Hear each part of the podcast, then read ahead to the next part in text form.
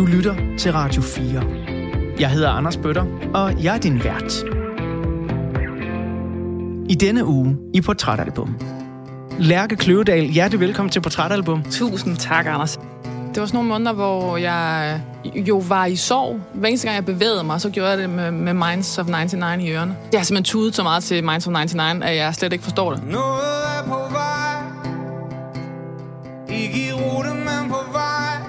Blev The Minds of 99's musik sådan et, et skjold for dig? Det blev helt bestemt et skjold mod verden udadtil, men det blev min ven indadtil.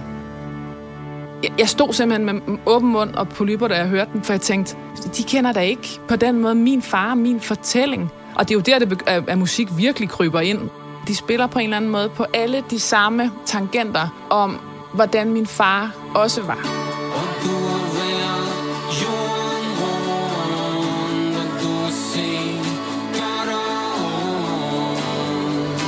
Og der var en sødme i den fortælling, som jeg havde sindssygt meget brug for.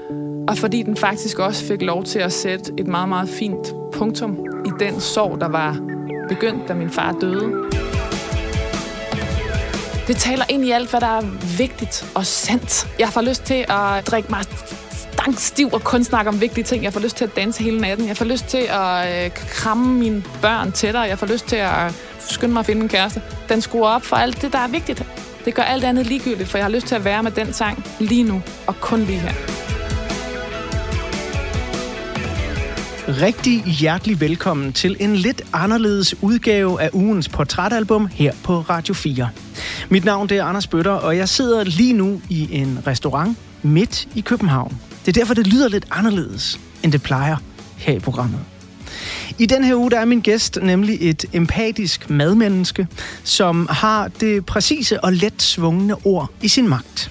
Hun er pt. vært på Danmarks mest lyttede portrætprogram her på Radio 4, og har en fortid som både filmproducer og DR-redaktør, hvor hun blandt andet har været ind over programmer såsom Deadline og Quizzen med sine Molde.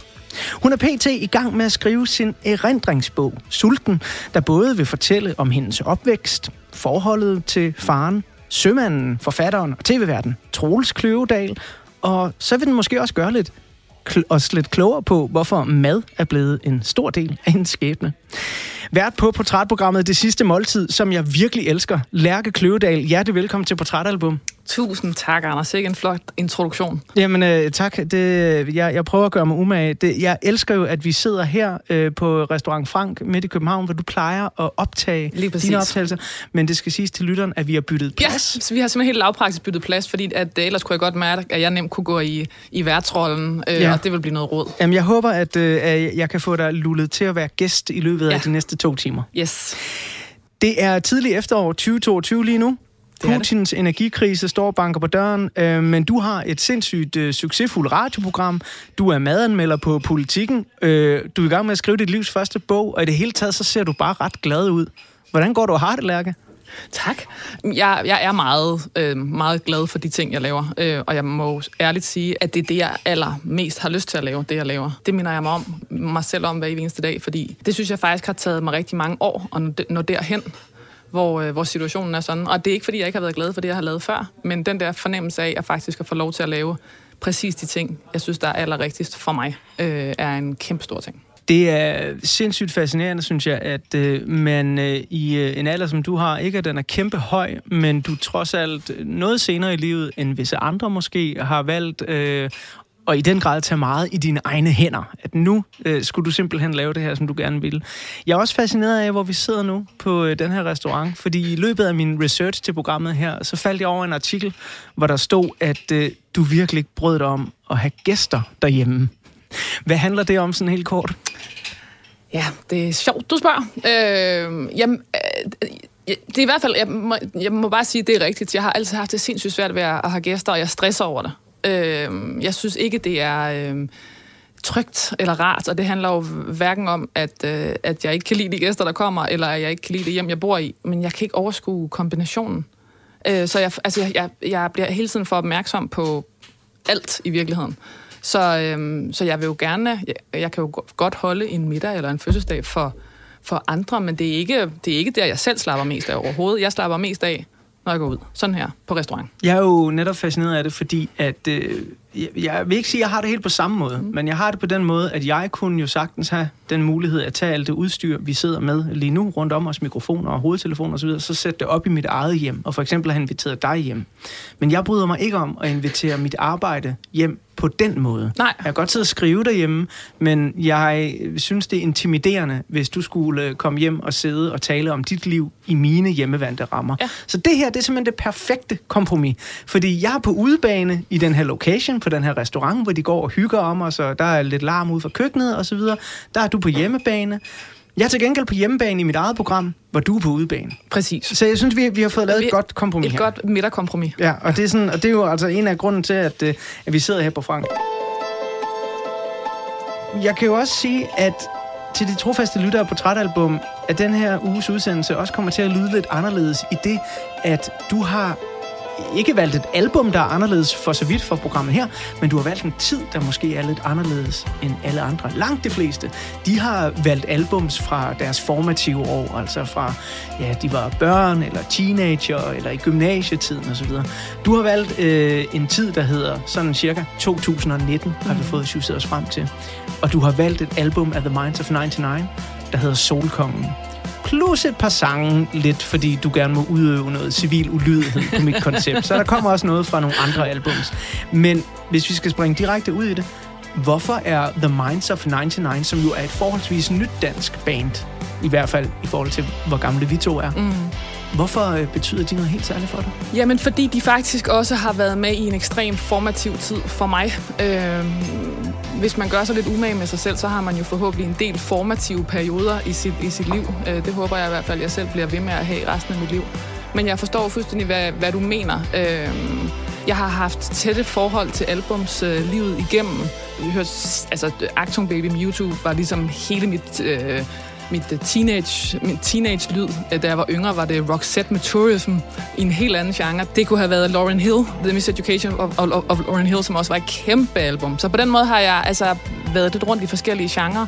Men grunden til, at jeg slet ikke var i tvivl om, at det var Minds, jeg ville vælge, da vi to talte om det her, var, at, øh, at de på en eller anden måde er blevet lyden af af et, øh, af, af et meget, meget stort skift i mit liv, og i virkeligheden også et soundtrack, jeg har fået lov til at gå med i ørerne i nogle år, hvor jeg faktisk synes, at jeg blev mere tydeligt mig, end jeg har været tidligere. Men det er jo sjovt, at vi så faktisk vender tilbage til, til det, jeg sagde lige før, at, at mange vælger album fra deres formative år. Men for Lærke Kløvedal, der var de formative år, altså så efter du fyldt 40. Ja, det var i hvert fald en ny formativ tid, kan man sige. Øh, kan vide, om vi ikke har mange formationer øh, inden, for, inden for det samme liv. Det vil jeg håbe. Ja. Det her øh, album, som vi kommer til at beskæftige os med, det er The Minds of 99's øh, tredje fuldlængde album. Og øh, vi kommer til at tegne et portræt af The Minds of 99 i del 2 af udsendelsen her. Og inden jeg bladrer op på den første side af portrætalbummet, hvor der er et billede fra din barndom, så skal vi lige høre den første halvdel af nummeret, der hedder Ung Kniv.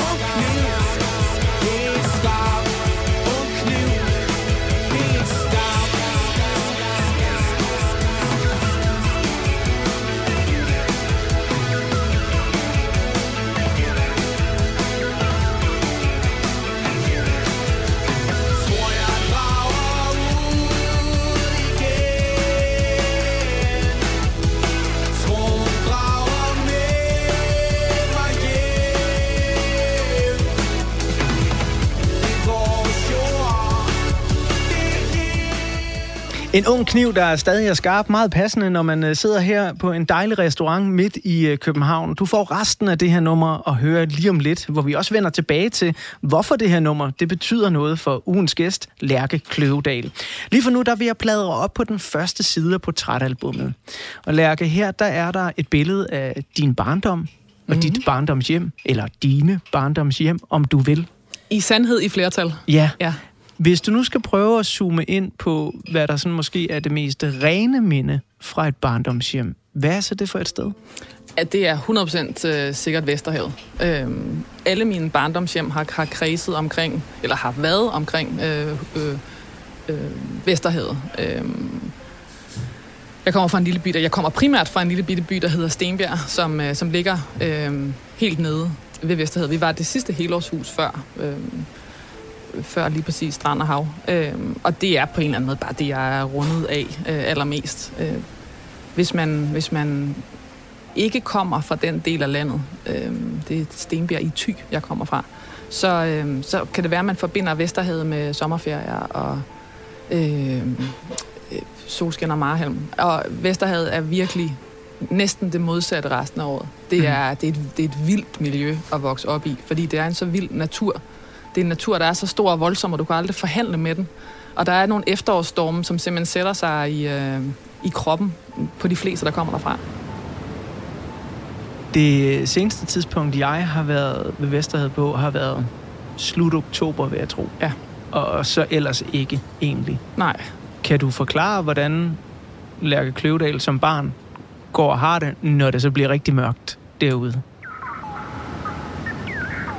Jamen altså lige præcis mørket er i hvert fald en, en meget sådan en øh, tydelig spiller fra min barndom. Altså jeg kan simpelthen huske det der helt tydeligt, altså med at stå af bussen. Øh, vi boede ved endestationen, bussens endestation, og endda længere ude, så jeg fik lov til at køre med det sidste stykke og køre bussen med helt i garagen. Øh, og så gå øh, fra, fra busgaragen og så øh, hjem. Og, og på den ene side øh, var der bare allermest mørkt. Altså, og, og, og, og hvis, man har, hvis man er vokset op i, altså ikke bare storbyerne, men bare en provinsby, så vil jeg næsten insistere på, at du ikke ved, hvad mørkt er. Altså, det er så mørkt, at du ikke kan se en fod foran dig. Øhm, og så øhm, er altid lyden af vind. Altid, altid, altid blæsten. Som, som, en, jamen, som i virkeligheden som mit første soundtrack, ikke? For mig, der kan mørke både være sådan noget, man putter sig i, der er trygt øh, og spændende. Og det kan især som barn også være virkelig skræmmende. Det var vildt skræmmende. Når du gik fra bussen der hjem, var, var det en, en, et skræmmende mørke? Er du sindssygt? Det var at tage en dyb indånding, og så øh, håbe, man overlevede, øh, indtil man kom hjem. Hvor langt havde du? Jamen, jeg er ikke særlig lang, men jeg var jo heller ikke særlig stor. nu lyder det som om, at jeg, har, at kun har tilbagelagt strækninger i mørke i min barndom. Det har jeg ikke. Men, øh, men det er et vilkår. Øh, nat- altså på den måde har naturen og mørket været et, et vilkår i, øh, i min barndom. Over et vinterligt hav Som sunder bagved i skum Gennem den mørke december Skyer tumlede rum Det er Knud, som er død Fryser vi andre, fryser i dag Og så boede jeg alene med min, øh, med min mor i hvert fald det meste af tiden. Øh, jeg, vi startede med at flytte til, til Thy i et kvindekollektiv. Øh, og der var der jo, øh, der var der jo masser af mennesker øh, og børn og plejebørn. Men øh, mig og min mor endte med at flytte øh, ud til Stenbjerg, øh, bare os to. Så det har jo også været en barndom, der har været præget af kun at have en forældre, som jeg egentlig først selv tror, jeg er blevet øh, opmærksom på, efter jeg selv fik børn. Ja, fordi den nysgerrige lytter vil jo også sidde, om man kender dig fra det sidste måltid eller ej, øh, og fokusere på dit legendariske efternavn, Ja. Kløvedal. Ja. For din far var Troels Kløvedal. Men på det her tidspunkt i din barndom, hvor er han henne? Altså, har han overhovedet noget at gøre i dit liv, eller er det sådan sporadisk? Han har bestemt noget at gøre i mit liv, øh, men han, øh, han, det var i de år, som også blev hans øh, formative øh, år, fordi det var der, han begyndte at rejse rigtig, rigtig meget. Øh, og det var der, han begyndte at få en identitet som kaptajn og som sejler. Øh, Altså en offentlig identitet? i den grad, ja, præcis. Øh, så, det var, så det var både der, at han, jeg tror, at hans, hans første bøger, som sådan blev store, faktisk var lige omkring, da da jeg blev født. Så man kan sige, at hele min barndom har, har han været rigtig meget om på den anden side af jorden, og, og skabt sit virke derfra, kan man sige. Altså, når du så sidder der, nu lyder det helt dramatisk, men når du går hjem i mørket, savner du din far? Er det, er det et afsavn? Eller der er jo også nogen, der er vokset op med enlige forældre, som egentlig bare har det meget fint, at far han er, han er derude et eller andet sted. Altså i og med, at de blev skilt, da min mor var gravid, så har øh, det er svært at savne noget, man ikke kender. Øh, og man kan sige, at hele den bevægelse eller den undersøgelse har jo fyldt rigtig, rigtig meget i mit liv og gør det stadig.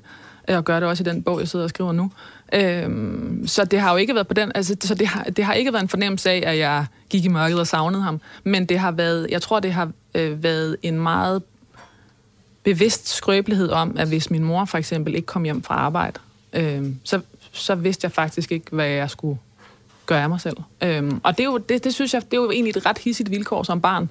Øh, og lad mig skynde mig at sige, at min mor har gjort alt, hvad hun kunne for at pakke mig ind, eller passe på mig. Men, men sådan er det jo bare. Altså, det er jo et vilkår, øh, når man kun har en forælder. Så jeg tror, at den der, den der ensomhed, som jo ikke kun hænger sammen med kun at have øh, en forælder, eller kun hænger sammen med at flytte op, eller vokse op ved Vesterhavet, men, men det, det er et helt klart vilkår fra min, fra, øh, fra min barndom nogle gange, øh, når jeg, der, dengang jeg var barn, hvis jeg sådan skulle takle mørket, det så både være det mørke, der kan være inde i en, øh, og det, der omslutter en ude på landet, hvor jeg vokset op, hvor der virkelig også kunne være mm. meget, meget mørkt, øh, så brugte jeg musikken. Ja. jeg havde konstant en Walkman, eller senere en Discman, i lommen, og så gik jeg der, det, det hjalp lidt at høre noget. Men så kunne du ikke høre, hvis der kom nogen overfald, Anders? Nej, det kunne jeg ikke, men jeg, jeg tror ikke så meget, jeg tænkte på overfald. Jeg tænkte mere på Bob fra Twin Peaks, og han forsvandt lidt, når jeg gik der og hørte The Doors, eller hvad jeg nu kunne øh, finde på at høre. Åh, oh, Bob.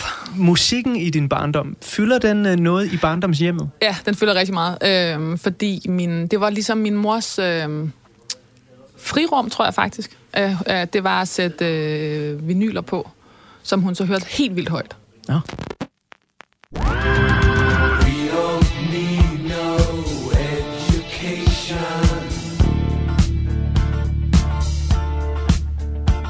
Det var helt klart en, en verden, som jeg var ret klar over, var hendes. Øh, modsat alt øh, andet, kan man sige, som jo meget var vores. Sådan er det, når man vokser op som, som ene barn med ene forældre, kan man sige. Øhm, så det var, det var ligesom hendes rum, og det var øh, Pink Floyd og Dire Straits, som jeg stadig synes i dag er voldsomt at høre, fordi det er så, øh, det er næsten, den måde, det er sådan næsten symfonisk øh, diger i kroppen, den kan jeg en til en huske, fra da jeg var barn.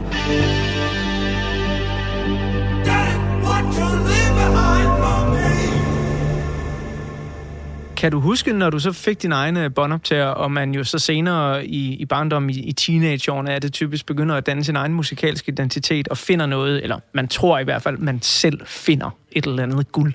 Hvad, hvad fandt du, øh, dengang du var Altså, ja, det, første, det første bånd, jeg købte, var Tracy Chapman. Så ja. den, øh, den, altså hvad skal jeg sige, man, man kommer jo ikke, altså det, det er jo den vildeste måde at få lov til at starte en, øh, en lyttekarriere. Helt sindssygt så, vildt. Så den, øh, altså, og så hører man, det, som man jo gjorde dengang, så hørte man det jo så 675 gange indtil det knækkede. Fordi det var, det, det var så også det bånd, man havde. Don't you know, talking about a revolution sounds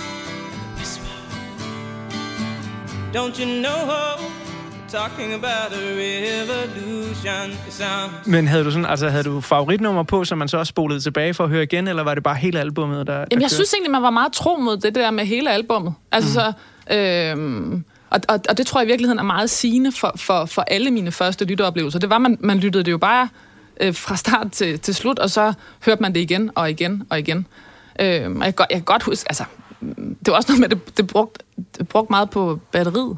Når man spolede? Ja, helt vildt. øh, men hun var med mig, og det der også var med tr- mig for Tracy Chapman, det var jo hendes, øh, altså det var jo, hun fortalte historier. Mm. Så det var, jo også, det var jo også en måde at lytte på. Øh, jeg voksede, og jeg har gået på friskole de første fem år af mit liv, øh, og i virkeligheden der har musikken været ekstremt formativ, fordi vi øh, sang en time hver morgen øh, fra øh, højskolesangbogen.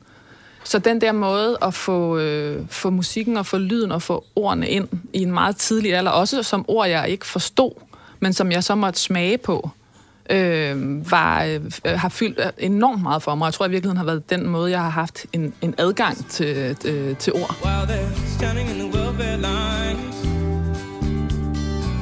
crying at the doorsteps of those armies of salvation, wasting time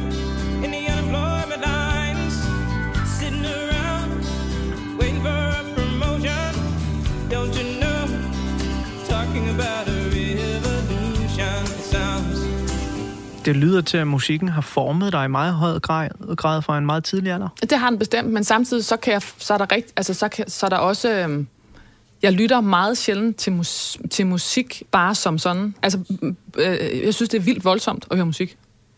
Så, jeg, så, øh, så det er noget, jeg, jeg bruger varsomt.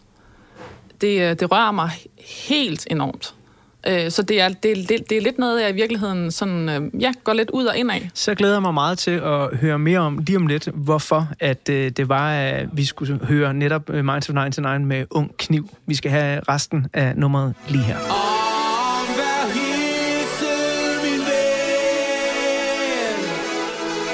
Godt at være hjemme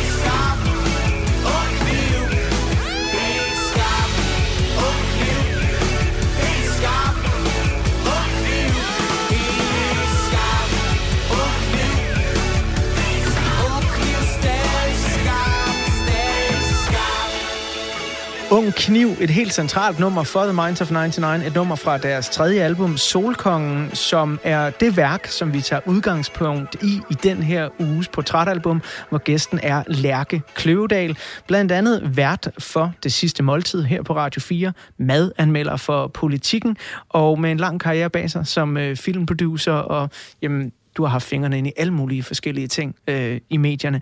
Og apropos medierne, hvis man følger sådan en lille smule med i øh, skriverier, hvis man læser interviews med dig, som jeg har gjort op til udsendelsen her fra alt.dk, så vil man jo vide, at du allerede har haft en lang karriere, inden du begyndte at lave det sidste måltid, øh, og inden man begyndte at kende dine skriverier i politikken om mad. Øh, du har haft et ægteskab bag dig, du har fundet kærligheden igen, og jeg synes, når jeg læser om dig, at du virker ret meget i balance i et nyt liv, på en måde. Føler du dig stadigvæk som en ung, skarp kniv? Kan jeg vide, om jeg nogensinde har følt mig som en ung, skarp kniv, Anders? Jamen, det ved jeg sgu ikke. Jeg har altid... Jeg har altid, øh... jeg har altid følt mig meget ældre, end jeg var. Øh... Gør du stadig det? Jeg tror måske, f- jeg, jeg er rykket lidt mere ind i den alder, jeg er. Øh, og, og det har ikke været fornemmelsen af, at jeg sådan stræbte efter at blive ældre. Øh, det kan man jo ellers godt have, når man er, når man er ung. Men øh, jeg synes, der var sådan et... Jeg, jeg, altså, jeg, jeg, jeg har på en eller anden måde... Øh, altid be, sådan bevæget mig lidt i en eller anden bevidsthed. Det er ikke, fordi jeg ikke har følt mig, hvad skal jeg sige, i synk med mine øhm, øh, øh, jævnaldrende. Men sådan... Jeg synes, det er vidunderligt at være om på den anden side af 40. altså, det synes jeg virkelig. Øh, og jeg, og jeg, kan ikke, jeg kan ikke klappe nok for den del af livet. Nej, men jeg, jeg er fuldstændig med dig. Jeg er lige fyldt 42, Se nu der. og, og jeg har det dejligt med det. Øh, jeg tror lige, da jeg fyldte 40, havde jeg forventet noget andet. Men det handler ikke om alderen.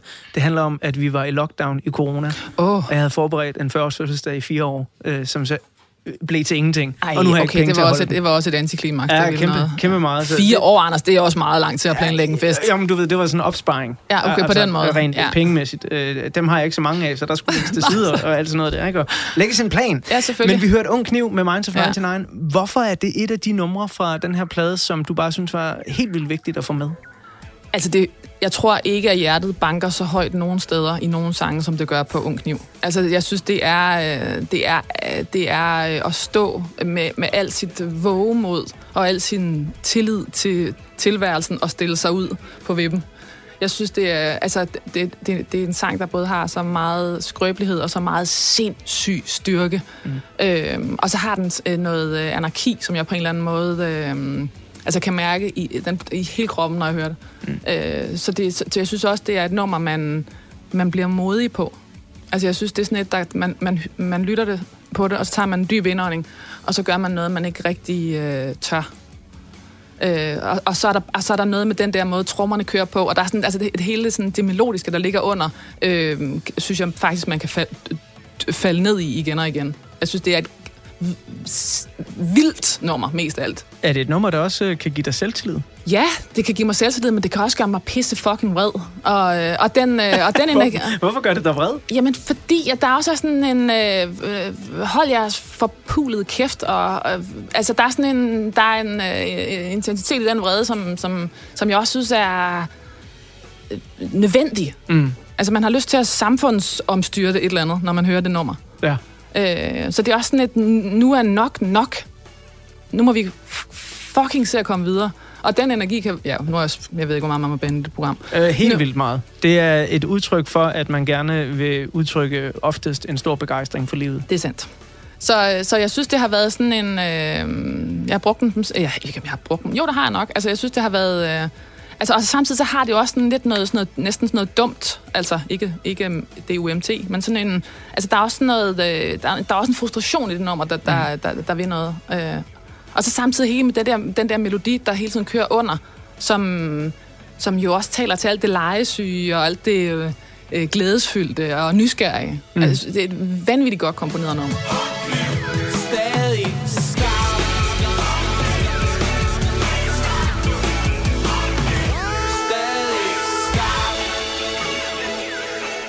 Nu øh, har vi været lidt nede af din barndomsvej, øh, og hørt lidt om, hvordan øh, du er med øh, din mor i ty, øh, Mhm. alene, uden din far, som er ude og, og gøre sig en stor karriere, og blive en offentlig person som Troels Kløvedal, øh, kaptajnen på tv og i bøger og så videre. Men nu skal vi spole tiden rigtig langt frem, fordi det her album, det bliver rigtig betydningsfuldt for dig, især lige efter din fars død. Vi er havnet i året 2019, og øh, så har jeg lidt lyst til at spørge, når vi nu har været igennem de her indledende øvelser og samtaler, som vi har. Hvem er Lærke Kløvedal lige præcis i 2019? Jamen, jeg havde... Øh, jeg, mit liv øh, før 2019, eller, eller øh, man kan sige, det jeg stod, det jeg kom fra, da jeg, øh, da jeg mødte det her album, var øh, en årrække på DR, som, øh, som flittig DR-medarbejder. Øh, alt, hvad der lå, ligger i den frustration og glæde, men øh, i, øh, i den grad også frustration. Øh, og det var en fornemmelse af, at jeg blev ved med at gentage nogle mønstre i mit arbejdsliv, øh, som jeg også kendte fra filmbranchen, som, som blev ved med at gøre mig træt. Min far øh, led af den forfærdelige sygdom, øh, der hedder ALS, eller ALS, øh, som ja, sådan lidt hurtigt fortalt nedbryder kroppen, men, men holder sindet helt klart. Øh, det er jo en lidelsesfuld måde at, at dø på, fordi man er fuldstændig bevidst, og samtidig så svækkes øh, alle ens øh, funktioner. Så vi havde i mange år vidst, at han var, øh, var syg, og han skulle dø. Og det gør jo noget ved en at, at have en døende forældre. Øh, og så samtidig så var det en fornemmelse af, at der var noget, øh, hvor der var sådan en fornemmelse af, at nok var nok. Lidt af uh, ung kniv, eller følelsen, at der var sådan en... Øh, jeg, jeg synes hele tiden, jeg løb panden mod en, en mur energimæssigt. Øh, jeg, jeg, jeg, øh, jeg, jeg kunne ikke få energien til at holde. Og, og så selvfølgelig også med, med, med min far, der, der, der blev, blev mere og mere syg. Og han døde i 2018. Han døde i, øh, i øh, 23. december 2018. Dagen Og- før juleaften. Dagen før juleaften. Han havde... Øh, vi var der alle sammen. Mig og mine, øh, mine, mine fire halvsøskende og min fars kone. Og øh, jeg tror, han havde besluttet sig for. Øh, det siger jeg helt kægt. Øh, men, men, men jeg tror faktisk, han havde besluttet sig for at dø der. Altså, han døde naturligt. Men øh, der var noget med, at vi alle sammen var der. Han havde planlagt juleaften. Øh, selvfølgelig fra sin... Altså, han var, han var så godt som som ja, ja, lam var han vel sådan set nærmest. Øh, men han havde ligesom arrangeret, at vi alle sammen, den store familie, skulle komme over dagen efter til jul, og havde øh, øh meget, meget betænksomt fået en ven til at lave al maden klar, som stod klar i fadeburet, så vi skulle egentlig bare varme det hele. Så jeg tror egentlig, jeg tror, han havde tænkt, det var der, det skulle ske. Og, øh, og så døde han den 23. om formiddagen. Har du nogensinde, har du prøvet at, at, at være sammen med en, der dør, var jeg ved at sige? Ja, det har jeg. Både øh, en bedsteforælder, der stod mig rimelig nær, hvor at jeg har holdt ham i hånden, det var min farfar, i timerne op til. Øh, og så har jeg arbejdet på plejehjem, hvor jeg har siddet med Okay, ældre, wow. der Ja. ja, nærmest døde mine hænder, kan Ja. man sige. Ikke? Ja. Øh, og det er jo både en meget fredfyldt, øh, men også på en eller anden måde, det siger nok mere mit indre, voldsom oplevelse. Ja. Ekstremt, men, men lige præcis blandingen. Og det var også som om, det var det, der skete. Det var, øhm, på den ene side er det næsten et chok. Altså sådan en panik. Er han død? Altså sådan den der, er, er, det, er, er det rigtigt? Er han død? Altså, øh, og, og også sådan, næsten sådan en automatreaktion, som, som man tror, man skal... Eller øh, hvordan fanden reagerer man egentlig? Øh, Altså, så en blanding er næsten sådan det der sådan overmandende, overvældende, og, og så sådan en helt sådan en, en, og også en, en, en lettelse, fordi han jo også nu var forløst af al den sygdom. Øh, så det var, en, det, var, det, var, det, var, det var en meget, meget fin død, hvis man overhovedet kan tillade sig at sige sådan noget på andres vegne, men nu er han der jo ikke til selv at have en, en mening om det længere. Øhm, og øh, jeg tror lige meget, hvordan man vender og drejer det, så er der noget med hvad ens forældres død, der, der kaster en ud på, Øhm, på åbent hav. Øh, lige meget hvor planlagt, eller hvor, øh, eller hvad hedder det, hvor, hvor, hvor, hvor, hvor lang tid sygdom, eller altså lige meget, meget, hvor meget man har, enten har, om man har vidst, det skulle ske, eller ikke har vidst, det skulle ske, så tror jeg, at, at du, øh, det er lidt et år nul. Øh, Så 2019 bliver jo på nogle måder, i hvert fald i begyndelsen af året, noget af et år 0 for dig, hvor du kommer ud på, ja, har det så været sikkert eller usikkert hav? det var i hvert fald en meget, meget klar fornemmelse af, at jeg ikke kunne gå tilbage til det, der var. Øhm, som også handlede om mit arbejdsliv. Og, øhm, og hvor jeg endte med at sige op på DR, øh, uden at have en plan. Uh. Det var som om, det var sådan en satellit.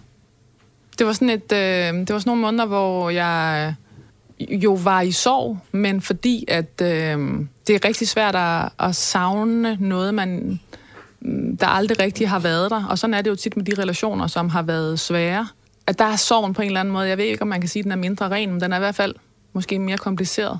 Så det, så det sådan skød mig lidt af i sådan et, øh, ja, et, sådan et vakuum, hvor jeg, gik, øh, hvor jeg simpelthen, hver eneste gang jeg bevægede mig, så gjorde jeg det med, med Minds of 99 i ørerne. Ja, for der er jeg nysgerrig. Hvordan kommer det ind i dit liv på det her tidspunkt? Fordi nogle gange, når man oplever sorg, som du har oplevet her, når man oplever stress, når man oplever at tage en chance, så kan man måske godt lukke sig selv meget inde, øh, sidde med noget, man kender i forvejen, fordi det er trygt. Ja. Om det er en yndlingsbog, eller en yndlingsplade, eller en Netflix-serie, hvad end det nu er, man bruger.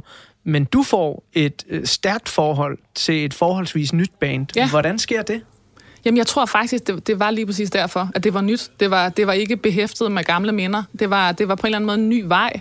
Så er der noget med, med sprogligheden, Niels Brands sproglighed i den måde, han synger på. Altså, han, han kigger der ligesom i øjnene, når han synger. Så der er også en, en, en, en, en intensitet og en vilden. Der er en... Der er en øhm, jeg synes virkelig, han, der han er forløser og formidler, eller det var han jo i hvert fald øh, helt klart fra mig.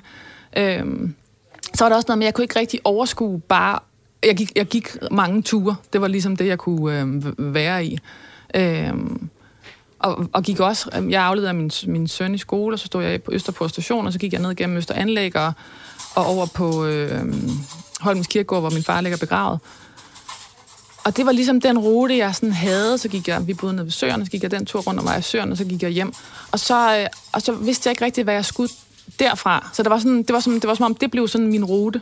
Øh, og, og, og, og jeg synes, det var... Øh, på den ene side kunne jeg mærke, at jeg havde brug for hele tiden at bevæge mig. Men samtidig så øh, blev jeg nødt til at have noget skærmende i ørerne. Fordi øh, der skete måske også bare for meget i hovedet, til mm. at jeg også... Øh, altså, det må du om nogen kende, med at skærme, skærme sig med musikken, ikke? Absolut. Altså, jeg har jo de høretelefoner, jeg er på nu, har jeg på minimum to timer om dagen. Af samme grund. Ja. ja. Det, jeg, jeg kan dykke ind i noget, og, og det er også et skjold for mig.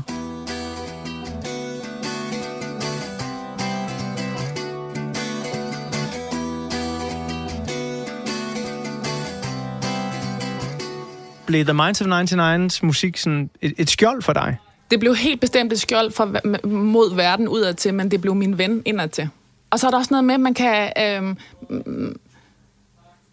med dem i ørerne var det lidt som om, at jeg ikke Altså, jeg har simpelthen tudet så meget til, til, til Minds of 99, at jeg slet ikke forstår til Minds of 99, at jeg slet ikke forstår det. Og på en eller anden måde, så, så selvom det så var i S-toget, eller i, i, når jeg gik rundt om øh, søerne, eller hvad det var, så er det som om, nå, men det var bare mig og dem. Altså, det kunne vi jo godt, det kunne jeg jo godt håndtere. Ja, altså sådan, så, så det, blev, det blev virkelig en sovebearbejdning, en soveproces.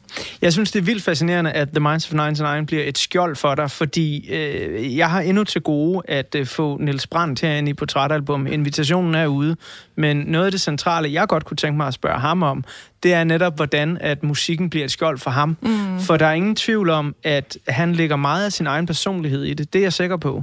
Men der ligger helt sikkert også en karakter, en figur, som bliver Niels Brandt, mm. når han tager Minds of 99-kappen på, som er selvsikker, mm. som er fuck hele verden. Og det er en figur, som øh, jeg selv er dårlig til at tage på, men jeg kan godt få den på, når jeg hører Minds of 99. Præcis, lige præcis. Og det, det er jo en styrke ja. i deres musik. Ja. Og så er der noget i, at de synger på dansk, ja. som, som nemlig bliver en sprække i det der øh, lidt hårde punk. Ja, ja. Altså, som, som på en eller anden måde i hvert fald er min... Øh, blev min vej ind til, også til, til alt det bløde. Altså, der er simpelthen noget med den måde, han... Altså, både er der noget med teksterne, men der er også noget med noget, den måde, han turnerer ordene på, hvor han... Øh, for, også fordi de er på dansk, at de simpelthen rører mig. Får lov til at røre mig på en anden måde, end hvis det havde været på nogen som helst andre sprog end mit eget. Vi skal høre et øh, nummer, der har en helt fantastisk tekst, og, og en af de mest centrale linjer for bandet. Alle skuffer over tid. Oh yes. Hvilken sandheder ligger derude? Ikke? Der mangler kun et udråbstegn i ja, den titel, for præcis. den er, er fuldstændig perfekt. Øh, hvad men, nu, men jeg har lært af en, af en forfatter, der har været med, med i mit program, Lotte K. Andersen, at man har faktisk kun øh, tre udråbstegn i lyd. Wow. Altså, al, al, altså det kan, udråbstegn kan skæres ned til tre i livet, så man skal bruge dem varsomt. Ja, okay, det kan jeg godt se. Alle skuffer over tid. Øh, hvorfor er det et af de øh, vigtige numre for den her plade? Altså, for det første, som du siger, altså, øh, bare få lov til at råbesynge den sætning, mm. er jo så forløsende. Altså, lad os, don't pretend. Ja. Det er sådan her, det er. Come on. og, øh, og, og så er det også en måde at håndtere skuffelser. Det er også en måde at ruste sig selv på, at man kommer til at skuffe. Og så er det, øh, der er noget, altså der, øh, jeg vil sige, jeg synes jo også, der er noget af Minds musik, som har noget, øh, som lægger sig op af noget selvdestruktivt, som jeg helt klart også kan, kan relatere til de der svære perioder, at man bliver iskold. Øh, så det har også hele tiden været den forhandling, øh, som jeg synes, de repræsenterer. Blandingen mellem netop at være iskold med alt, hvad det betyder på godt og ondt, men sådan at hele tiden pendulere over i sprækkerne, i, det, i samhørigheden, i det mellemmenneskelige. Og det synes jeg også, den her sang kan.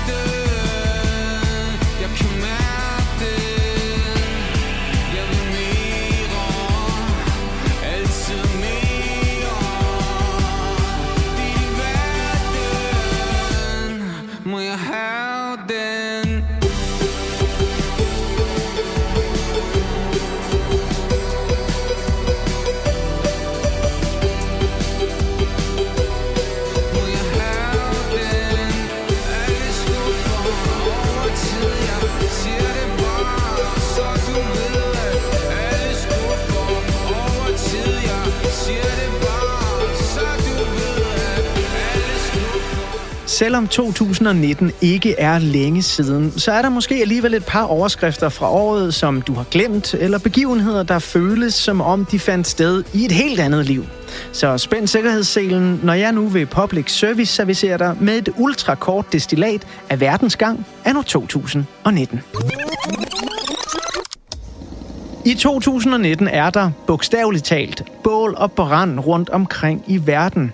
Det er nemlig både året, hvor den ikoniske franske katedral Notre Dame står i flammer, og året, hvor New Zealand bliver udsat for det værste terrorangreb i landets historie, da 51 mennesker bliver dræbt og 50 bliver såret under masseskyderier i to forskellige moskéer. Endnu værre går det dog i Sri Lanka, hvor otte bomber bringes til sprængning, og mere end 250 mennesker mister livet. The explosions occurred at churches as worshippers attended Easter Mass. There were also bombings at three hotels. England rammes heldigvis ikke af terror i 2019, men der er alligevel røre i befolkningen. Den nyligt valgte premierminister, den frække dreng i klassen, Boris Johnson, får til opgave at få Storbritannien bedst muligt ud af EU og dermed gøre Brexit til en realitet. Men det bliver svært. Meget svært. I løbet af 2019 er der talrige protester fra den britiske befolkning, som af flere omgange kræver en ny afstemning om Brexit. Ved den største demonstration estimeres det, at 1 million britter protesterer i Londons gader. What do we want? People's votes. When do we want it? Now. Men 2019 er ikke kun et terrorår, et Brexit-år, og året, hvor det første registrerede tilfælde af covid-19 hos et menneske offentliggøres. Nej, 2019 er også et stort klimaår. Her i Danmark tangeres varmerekorden, da der i slutningen af vintermåneden februar måles næsten 16 graders varme i Aarhus. Danske Polar Portal, der monitorerer den arktiske is, bringer også den vanvittige nyhed i 2019, at der på et døgn er smeltet 11 milliarder tons is. Det, og især ældre politikers arrogance og mangel på handling, får i 2019 verdens befolkning til at reagere. I løbet af september indkaldes der til demonstrationer på tværs af kloden, og begivenheden Global Week for Future med svenske Greta Thunberg som en af talspersonerne får samlet demonstranter fra intet mindre end 150 lande. Den britiske avis The Guardian rapporterer, at der rundt regnet har været 6 millioner mennesker verden over, som har deltaget i protesterne, og det gjorde ifølge avisen 2019 til det største demonstrationsår i verdenshistorien. People are suffering. People are dying. Entire ecosystems are collapsing. We are in the beginning of a mass extinction, and all you can talk about is money and fairy tales of eternal economic growth. How dare you! Men inden du, kære lytter, bliver helt deprimeret og får grå hår i hovedet over de tunge skyer, der hviler over klodens fremtid, så er det også vigtigt at nævne, at avisen New York Times og flere andre ledende mediehuse verden over faktisk udråber 2019 til at være det bedste år i menneskehedens historie. Og hvordan hænger det sammen? Jo, fordi set i det helt store helikopterperspektiv, så var 2019 året med den laveste børnedødelighed nogensinde. Og i årene op til 2019 fik mere end 325.000 mennesker hver eneste dag adgang til basale fornødenheder, såsom elektricitet og vand. Alt imens mere end 650.000 mennesker hver eneste dag igennem 2019 fik adgang til internettets informationsoverflod og muligheder. Så selvom 2019 så dyster ud, så skete der altså også gode ting. Og der var også masser af store underholdende begivenheder, som man kunne følge med i. 2019 var nemlig året, hvor Messi scorede sit mål nummer 600 for fodboldklubben FC Barcelona. Og selvom året 2019 traditionelt set har været et skræmmeår for science fiction film, det er nemlig året, hvor både Blade Runner og The Running Man foregår, jamen så er der altså også masser at more sig af, grine af, græde til og hæppe på i biografens mørke. Årets tredje mest sete film, Frozen 2, smelter drenge og pigehjerter. Den nye animationsudgave af Løvernes Konge bliver årets anden mest sete biograffilm. Og helt i top finder vi den 22. film i Marvel-universet. Også en af de bedste superheltefilm, der nogensinde er lavet. Avengers Endgame. Fra juli 2019 og frem til marts 2021 bliver den den mest sete film i filmhistorien. I will shred this universe down to its last atom. And then create a new one, teeming with life that knows not what it is lost, but only what it has been given. Herhjemme i den lille danske der er der også godt gang i klimadebatten, Brexit-bekymringerne og forandringens vindesus. 2019 er året, hvor vi siger farvel til manden, der havde et godt tilbud til dig, Lars Larsen, grundlægger og ejer af kæden Jysk Sengetøjslager, senere bare Jysk. Han dør efter kort tids sygdom. 2019 er også et år med smæk for skillingen, hvis man følger med i dansk politik. Der er folketingsvalg, som bliver vundet af den såkaldt røde blok med Mette Frederiksen i spidsen. Det borgerlige Danmarks største parti, på det tidspunkt i hvert fald, bliver kastet ud i en gigantisk identitetskrise, der ender med, at Venstres partiformand Lars Lykke bliver væltet, næstformand Christian Jensen tager sit gode tøj og går, alt imens Jakob Ellemann Jensen bliver valgt som ny formand for Venstre uden modkandidater. Men den største indlandsnyhed i 2019 er desværre også en tragisk en af slagsen. Den 2. januar rammer stormen Alfrida Danmark med en vindstyrke på 32,7 meter i sekundet. Vinden tager fat i en godsvogn, som falder af et længere vogntog og kolliderer med et DSB passagertog. Otte mennesker omkommer i en af de værste togulykker i Danmarks historie. Dødstallet er steget fra 6 til 8. Ulykken skete om morgenen den 2. januar 2019. Og så øh, lyder der et brag, og så øh, begynder vinduerne at springe ind i hovedet på os, og så flyver vi ned på gulvet, og så, ja, så holdt vi stille. Var der noget af det her, som trængte ind igennem dine høretelefoner og mine, lyden af Minds of 99? Var der noget, som der sådan påvirkede dig særligt? Ja, det er jo simpelthen for pinligt at sige nej. Det er det ikke. Nej, det er det, det, er det absolut ikke. Nej, hvad skal jeg sige? Der, øh, men, men det er... Um, det, har helt, det var helt klart følelsen af, en, øh, af, af, af nogle satellitter over. Det er meget sjovt, når du læser det op på den der måde, fordi der er jo ikke nogen af de ting, du læser op, som jeg ikke kan genkende. Men, øh, men jeg kan godt mærke, hvor lidt... Ah, lige ud over, hvad hedder det, øh, togulykken. Min, min kæreste pendler til Odense hver dag, så den var meget præsent for... Øh, men, men faktisk også lige præcis det. Det var ligesom det nære. Det var det nære, der, øh, der, der fyldte. Det var en, men det, jeg vil sige, det var, også en, det, var, det var også en bevægelse i sig selv, fordi at hele mit liv, jeg startede mit arbejdsliv relativt tidligt. Jeg var 20 år, da jeg fik mit første sådan, fuldtidsarbejde, og var stoppet på universitetet der. Øhm, så, så, i, så, så jeg, har, jeg har haft et 20 år, hvor jeg, øh, hvor jeg måske i virkeligheden også var startet lidt tidligere på det arbejdsliv, end i hvert fald mange af dem, mine jævnaldrende og hvor hele verden, hele min verden, havde vendt ud af. Så på en eller anden, så var der også noget skældsættende ved, ved det der år 19, der er 2019, der, hvor tingene for alvor fik lov til at, hvor jeg fik lov til at vende blikket. Øh. Men det kan man jo så også sige, og det skal vi snakke mere om i del 2 af ugens portrætalbum, som vi går i gang med lige om lidt, at det her med at være indadvendt, det skal jeg da love for, at vi fik mulighed for i de efterfølgende år. Ja. Fordi det er jo den 1. december 2019, at vi for første gang hører, at et menneske er smittet med den her sygdom covid-19. Og på det tidspunkt tror jeg altså, at vi tænker, at det er noget, der foregår i Kina. Ja. Hvad har det noget med mig at gøre? Det fik jo meget hurtigt noget med os at gøre. Så bliver 2019 måske ikke også øh, som satellitår forstærket af det, der kommer efter det? Altså, at vi alle sammen lidt pakker os ind og går i isolation. Jo, men, men, men helt privat var det simpelthen også... Øh øh, øh, i de år, jeg gik fra noget ekstremt ekstrovert til noget ekstremt introvert. Så på den, på, øh, jeg, jeg har ved Gud også, ligesom alle andre, været ekstremt frustreret over corona, både på øh, ydre og indre plan. Øh, men, der, var- men, øh, men, men det gik meget godt i synk med, hvor jeg var. Og få lov til at lukke ned for alle altså de ekstremt mange antenner, som jeg hele tiden har haft øh, bragende ud af til indtil da.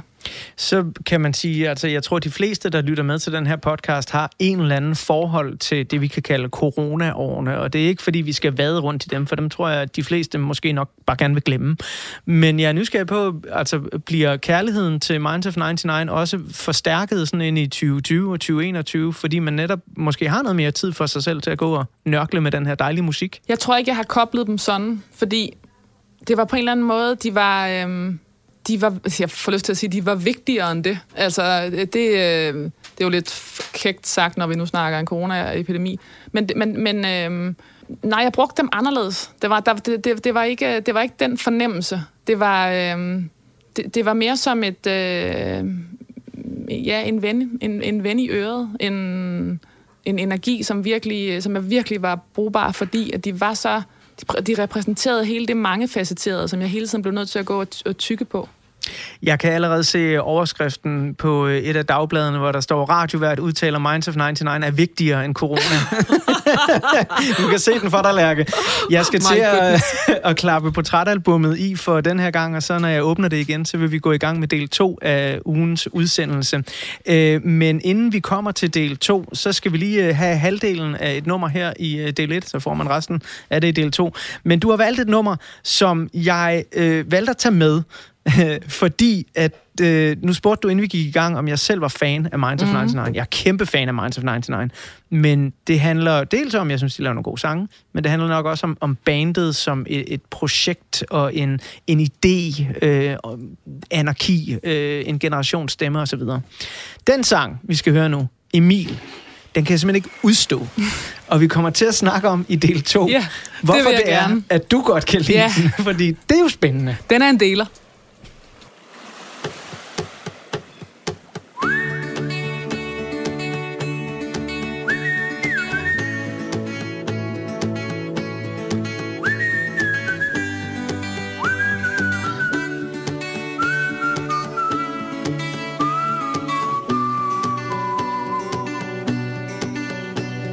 Emil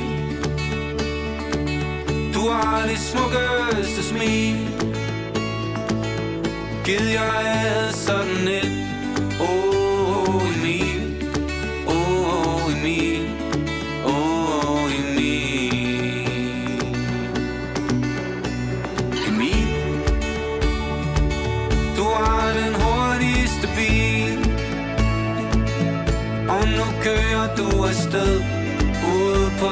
landevejen I din racerbil